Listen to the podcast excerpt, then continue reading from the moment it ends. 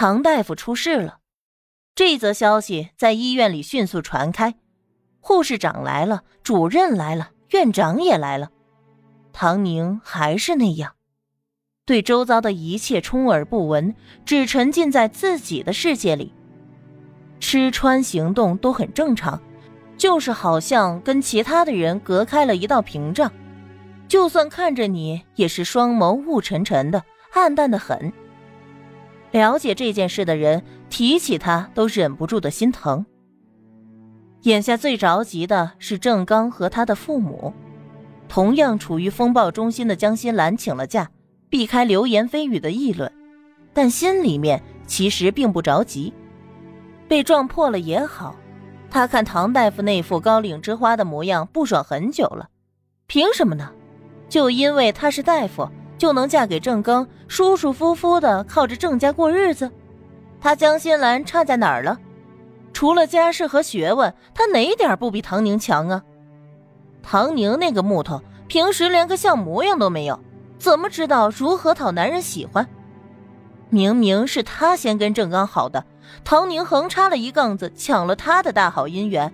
现在大家各凭本事，也怪不得他。江心兰的心理素质很强。他没什么学问，也没有良好的家庭环境，能混到现在，全凭着自己顺杆爬的本事。他就不信，已经成这样了，唐宁还能忍？闹吧闹吧，最好一气之下跟郑刚离婚才好呢。江心兰不是没想过会影响郑刚的前途，但在他看来，这种影响只是一时的。郑家有势力，郑刚自己又有本事。根本就不怕这点影响，对他来说，把郑刚和唐宁的婚姻捣散了，自己嫁给郑刚才是最大的利益。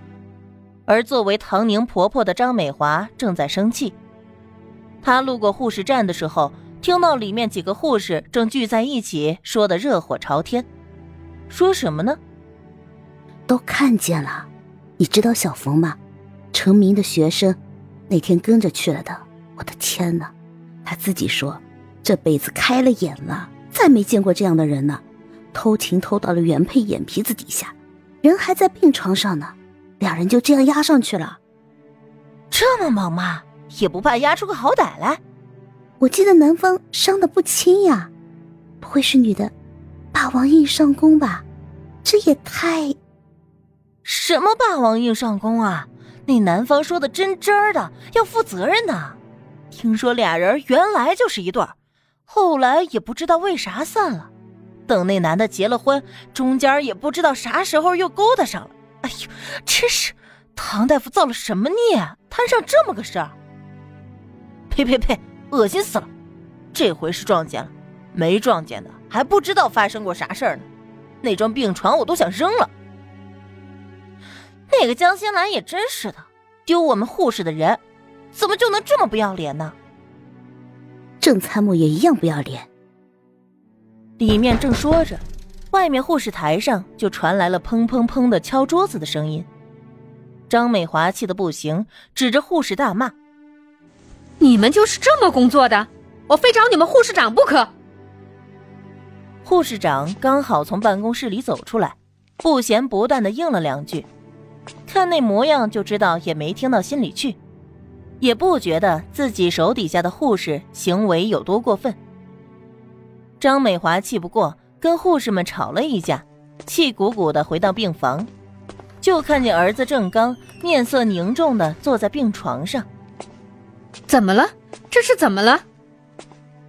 郑刚是真的没想到，自己的一时冲动居然就引来这么大的连锁反应。他当时的确是被江心兰给感动了。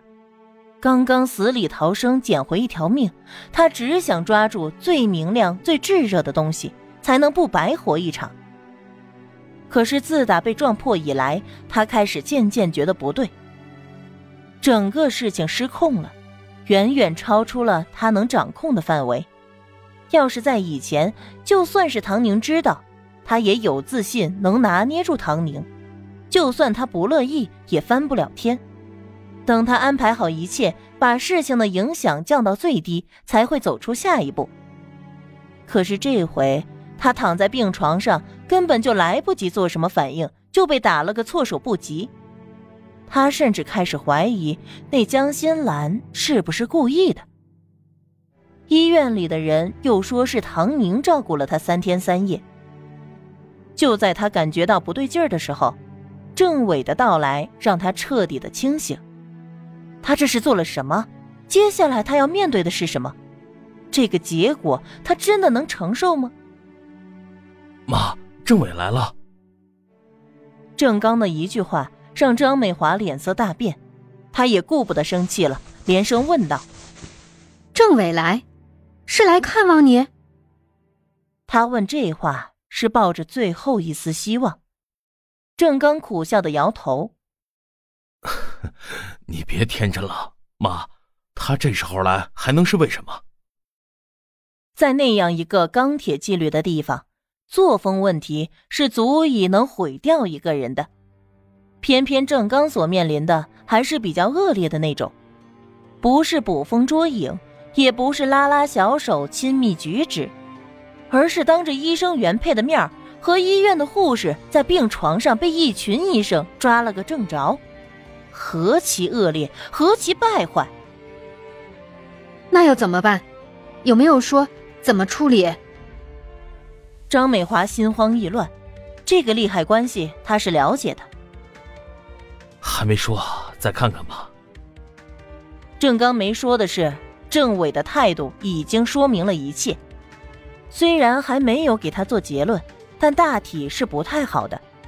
他知道他妈是一个存不住气的人，也就没有多说。那现在怎么办？我去求唐宁，让他出面。你们夫妻两个只要商量好，把事情推给江心兰就行了。本来就是那个小贱人勾引你，你也是的，就那么着急。张美华瞬间想出了对策，但她再说就被郑刚打断。妈，我都说了，不是你想的那样。连他妈都信了，外面的人会怎么想？郑刚闭上眼睛，心中涌上一丝绝望。虽然他自己知道当时根本就没有和江心兰有什么放肆的举动，可是流言蜚语已经传出去，说什么都晚了。好，好，好，我不说。张美华瞪了儿子一眼。现在问题是唐宁，他傻呆呆的，我都不知道他是装的还是真的。大夫说是受了巨大打击，精神恍惚了，要等时间恢复，可咱等不起呀。我去见他。郑刚还真的想要见见这个据说傻了的妻子，在他看来，唐宁是不会有这样的心机装疯卖傻的。那他要是真傻了呢？也好，傻了有傻了的应对方法。郑刚思索了一番，心思稍定。